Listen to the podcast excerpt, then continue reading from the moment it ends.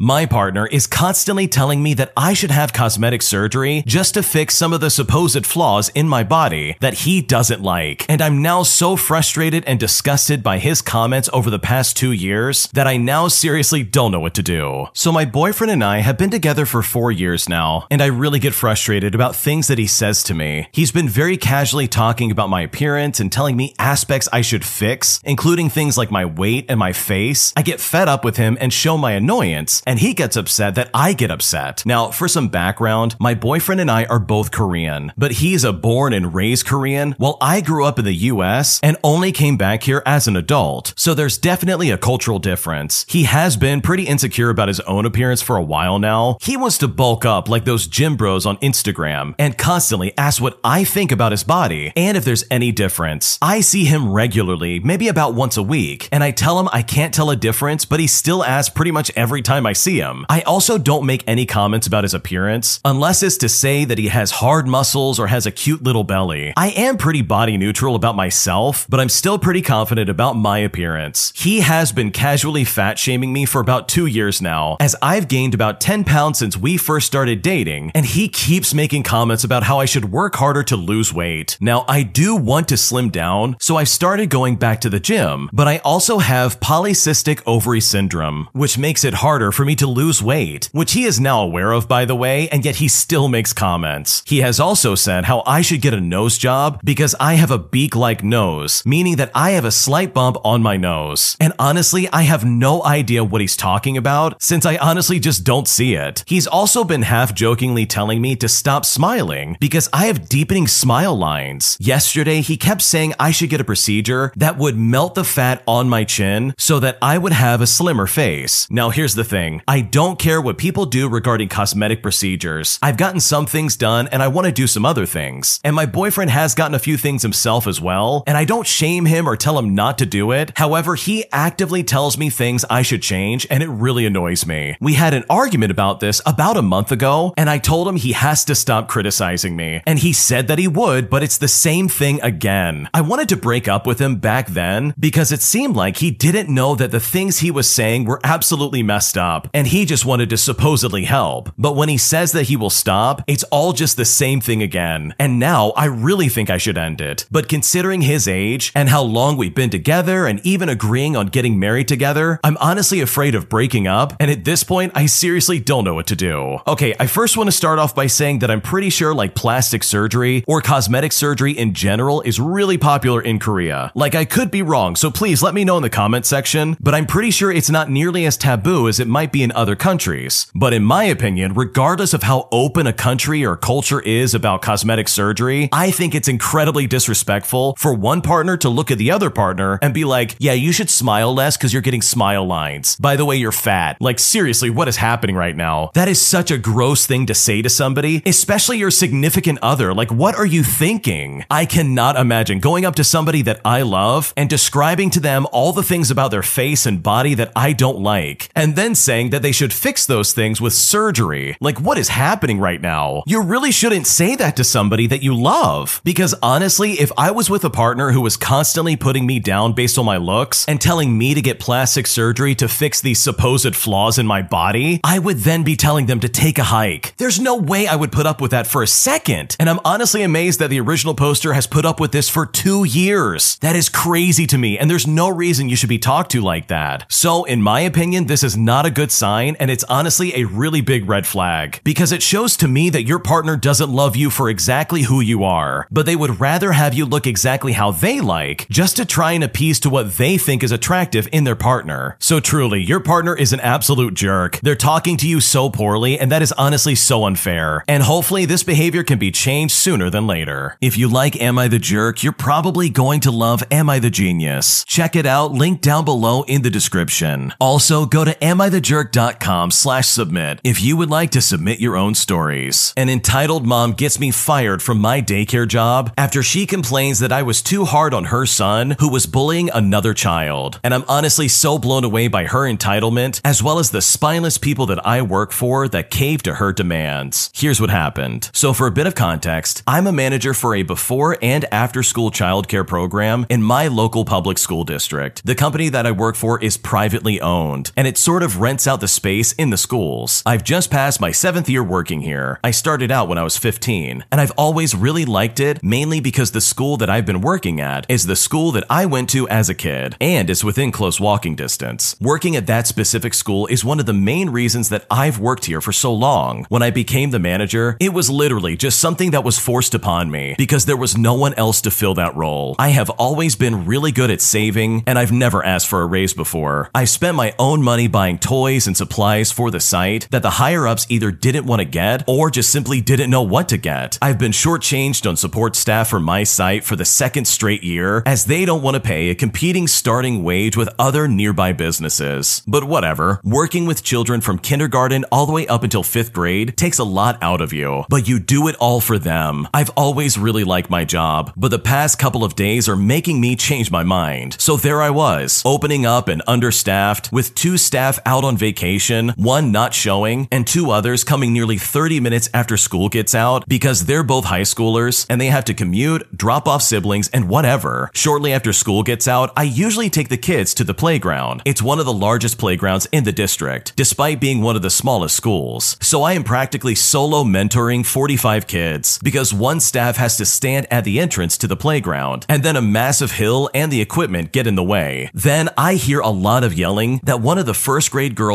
is crying. When I get over there, the first grader is under some stairs crying, and I start trying to ask some questions. The first grader in question has some mobility issues and requires a walker to get around, and had multiple surgeries over the summer to help out. It turns out that a new kid in the program this year, a third grade boy, had pushed her down, kept pushing her down, pinned her to the ground, and grabbed her neck. When I asked the third grader why he did this, he said, I don't know. And when I asked if there was a reason why he did this, he just said no. In response, I had him apologize to the first grader and walk three laps around the blacktop. And of course, I wrote up a behavior report for him to give to his parents. It was all pretty normal. That is until I get a text from my boss if I could come into the company office to have a little chat. Apparently, the mom of the third grader had called my boss and the principal of the school and had a multi hour conversation about how I was biased and unfair to her kid. She demanded that I be removed from the site, and my boss, for some reason, immediately caved and said that I can pick the school that I can co manage. So I'm essentially being demoted, told that I have to spend a lot more on commuting, be moved without advance warning, and cause the site that I have spent so much effort on have no manager for the horrible crime of doing my job. And I'm just so blown away by the entitlement of this mom as well as the ignorance of my boss. Wow, that is incredibly insane to me. They seriously sided with this third grade bully who was picking on a girl who had mobility issues. She uses a walker for crying out loud. And the stupid little brat even admitted to doing it in the first place. Like, how is this even up for discussion? The kid is guilty. He absolutely did it. And if anything, he should be banned from the program altogether. Like, seriously, let me tell you something. I cannot stand when management caves like this. I've worked jobs like this before where management just doesn't have a backbone when it comes to confrontation. They cave and they're like, okay, we'll do whatever you want. When in reality, they should have defended their only employee making that place actually work. Like, seriously, this is not the fault of the original poster. They were literally just doing their job and protecting this first grader from this bully. I know if I was in your shoes, I would be very upset about this situation. And I would even go as far as saying, you know what, I might just find a new job. Because you do not deserve this in the slightest. Because these people literally took away something you worked so hard on. And in my opinion, they do not deserve your work ethic as well as your dedication to creating a safe environment. An entitled couple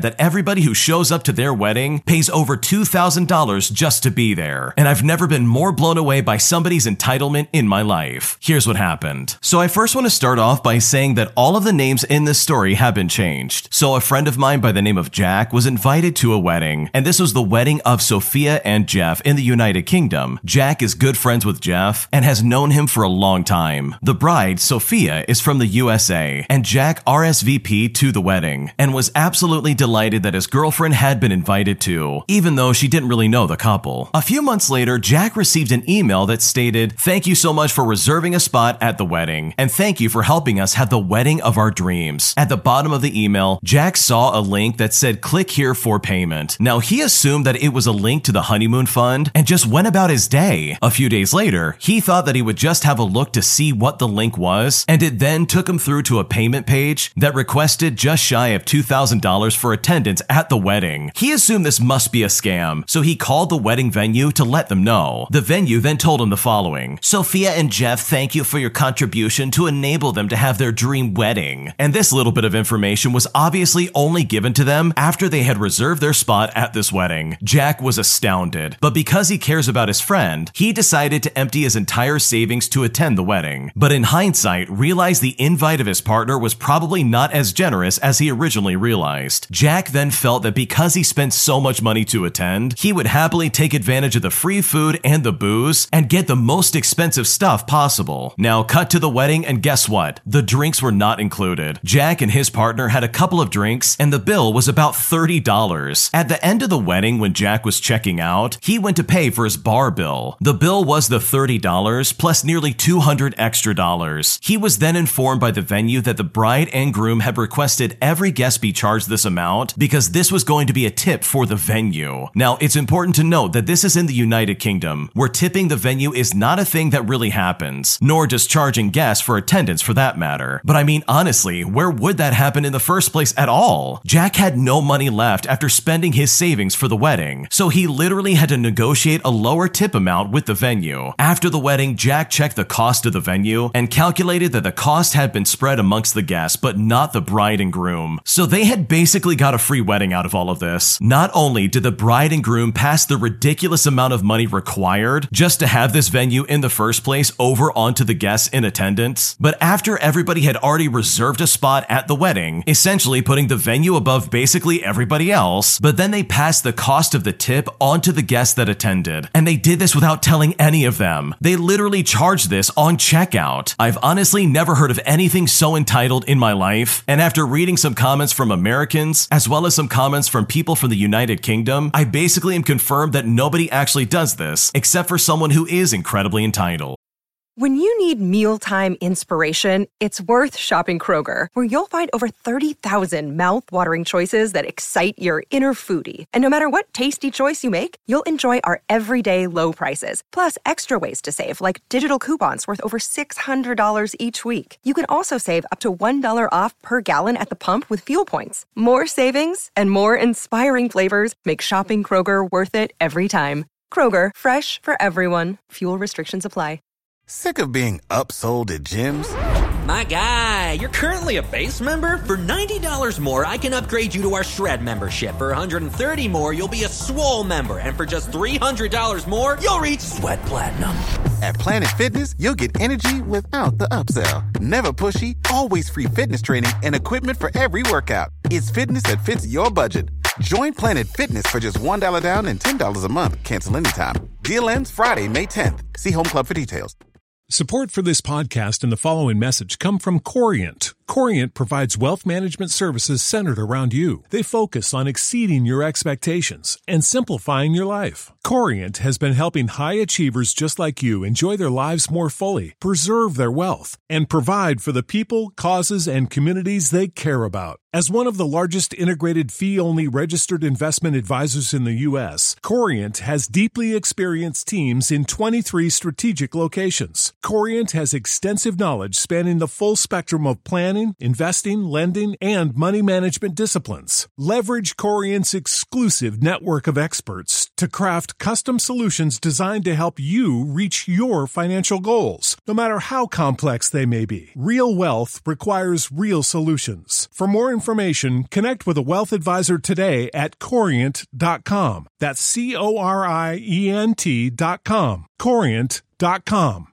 Yeah, there's no way I'm paying $2,000 to show up to somebody's wedding. First off, I understand why people would be like, okay, you gotta pay to show up. You're spending a lot of money on a wedding venue, so I totally understand to some degree why you would do that. But to make it $2,000 just to show up, that is insane to me. You need to cut off maybe two of those zeros just to make that even reasonable. Like me personally, if I was getting married, I would not charge any money for people to show up. That's just me personally, in my opinion. But if you do want to charge people to show up, $2,000 is ridiculous. And then on top of that, you have to add this sneaky stuff in where you're basically like, yeah, you're gonna have to pay for a tip as well. And by the way, that tip is $200. Like, no, that's not happening at all. I'm gonna pay for the 30 bucks for drinks and then I'm gonna leave. And I dare you to make me pay the $200 for a tip. Like, no way. So yeah, these people were absolutely super entitled. They were clearly just trying to squeeze everybody for money. And you can bet there's no way I would ever show up to a wedding if they really think they're gonna make me pay $2,000 just to be there. Am I the jerk for turning down my stepdad's offer to walk me down the aisle despite the fact that I have every intention of doing that alone? Here's what happened. So to start things out, I'm a 27 year old female and I have chosen to walk down the aisle alone on my wedding day. The decision was made for two reasons. My dad passed away when I was seven years old and he would be my number one choice if he were alive, but he's not. And secondly, my mom has made it perfectly clear that she would find it disrespectful to my stepdad if she walked me down the aisle, so she would not do it. Given that both my parents are out, and I don't want to ask my paternal grandparents to do too much, as my grandma and I are already sharing a special dance, with all things considered, walking alone is what I feel the most comfortable doing. Now, I could ask my stepdad, and even when I contemplated my decision, I knew he would want to do it, but it would make me sad to have him walk me down the aisle instead of my dad, if I'm being completely honest. I think my stepdad is a good man, and he has tried his very best to be a dad for me, but I didn't want a dad when I lost mine.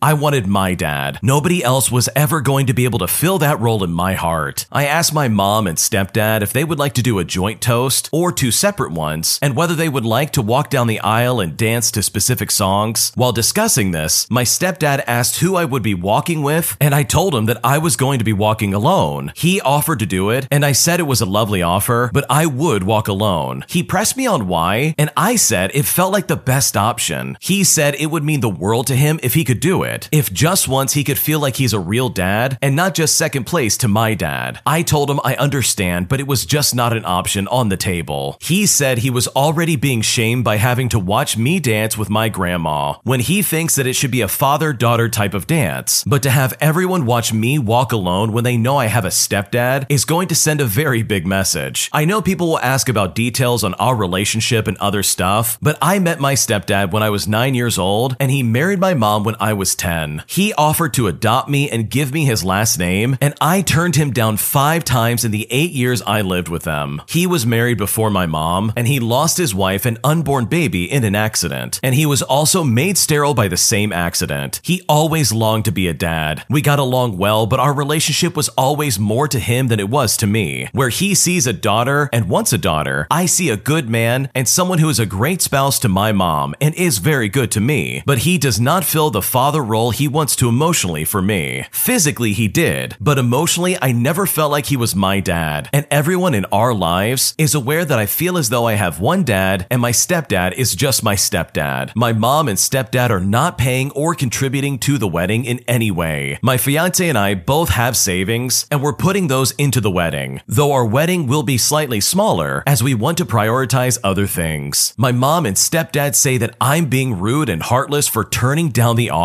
So am I the jerk in this situation? What should I do? Honestly, first and foremost, this is your wedding. You can decide whatever you want to do with it. So if you want to say, hey, I'm going to walk down the aisle by myself, then guess what? That's exactly what you're going to do. And the worst part about it is that your stepdad is making this all about him. He's trying to twist this in some kind of way where it makes it seem like it's all about him and that this is some kind of attack on his character or something like that. But he needs to understand that you lost your dad when you were seven years old and your mom remarried very quickly. Like, seriously, I can only imagine how hard that had to have been as a kid. And sure, he really was there for you physically as a dad father figure type thing, but he isn't your real dad. And honestly, I totally understand where you're coming from. So, with all things considered and all the things that you're weighing on at the moment, I don't think you're the jerk here. I think you're just trying to do what's best for you at the moment. And it's really unfortunate that your mom and your stepdad are trying to derail what you want to do. My boyfriend doesn't want to go traveling with any of my family.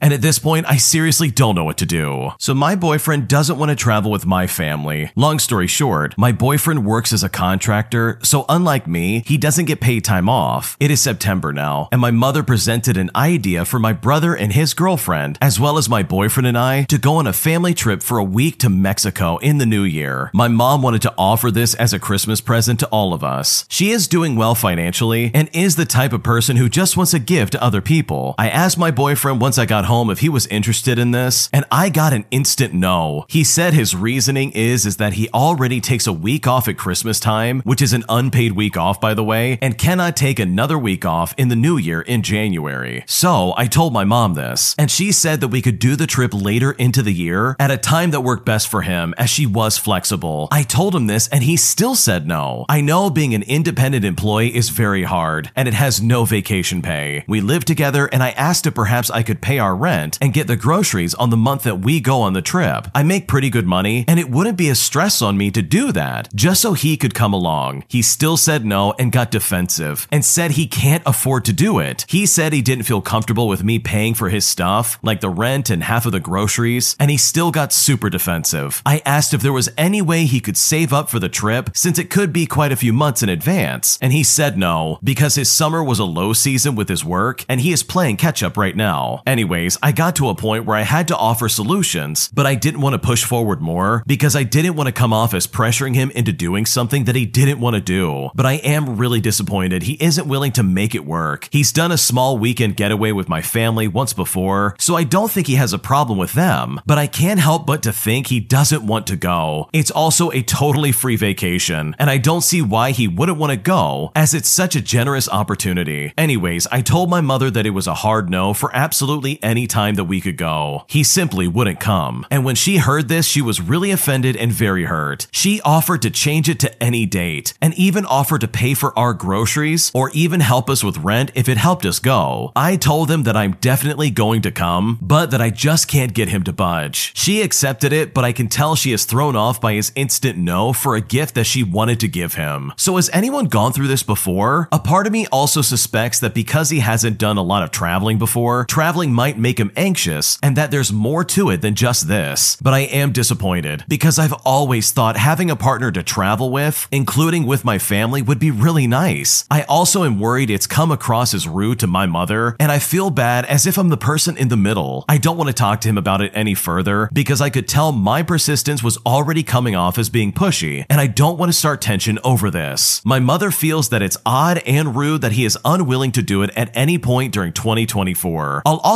add that my boyfriend is polite to my family and does see them when he needs to. There isn't any kind of tension with him. He is a good partner, and I'm just frustrated because one of our biggest struggles is that I love to travel and we can never afford to. So I was excited because I saw this trip as a chance for us to travel without the burden of the cost of the trip in general. What should I do? Honestly, it kind of sounds like the original poster is being very pushy. Like, seriously, it doesn't sound like your boyfriend wants to go on this vacation. Sure, everything's paid for, but that obviously is not part of the equation. He just doesn't want to go, and I can completely understand where he's coming from. He is self employed. Taking a week off and then feeling indebted to you and your family for paying for his stuff can come off honestly as really demeaning. Like, I get it, you want a boyfriend who wants to travel, but your boyfriend doesn't have vacation time. And sure, you're paying for his hotel and all this other stuff, and you're trying to like make up for lost wages and stuff like that, but based on his reaction, he really just doesn't want to do it. Sure, you can be bummed out, but also you need to respect his decision. Like, for context, both of these people are in their 30s, and it seems like the original poster just keeps going back to their mom to try and justify what's happening. Like, you don't have to do that. You can just say, sorry, he's not gonna go, and then maybe still go on vacation with them. There's also the other side of this where your boyfriend's gonna feel like the third wheel on this vacation. Like, he is literally just gonna be a tag along on whatever your family is doing. Meanwhile, he could have been at home making money. Like, I totally get what's going on here. Now, don't get me wrong, I totally understand that he can schedule things properly, and there's no reason he couldn't take a week off of some kind, especially with all the accommodations you and your family are willing to make. But in my opinion, I think it's very inappropriate to be so pushy, as well as to explain everything that he says to your in laws. I mean, at that point, I can totally understand why he's getting defensive. I know if my girlfriend was sharing my money issues with her parents, I would probably be very upset and probably be a little bit offended that she's sharing that with everybody. Like, seriously, that's gotta be private. Just as much as you would not want that to happen to you, you can bet that your boyfriend definitely did not want that happening to him. But that's just my opinion. What do you think? Do you think the original poster has a point? Or do you think the boyfriend is well within his rights to say, no, I don't want to go on this vacation? Leave a comment down below. We would love to see what you have to say. Thanks for watching. When you subscribe, make sure to hit the bell to turn on notifications so you never miss a video. To finish listening to all the stories, check out the playlist at the top of the description. And if you want some vibey music to put on in the background, background, check out Easy Mode. If you like Am I the Jerk, check out Am I the Genius. Everything will be linked in the description.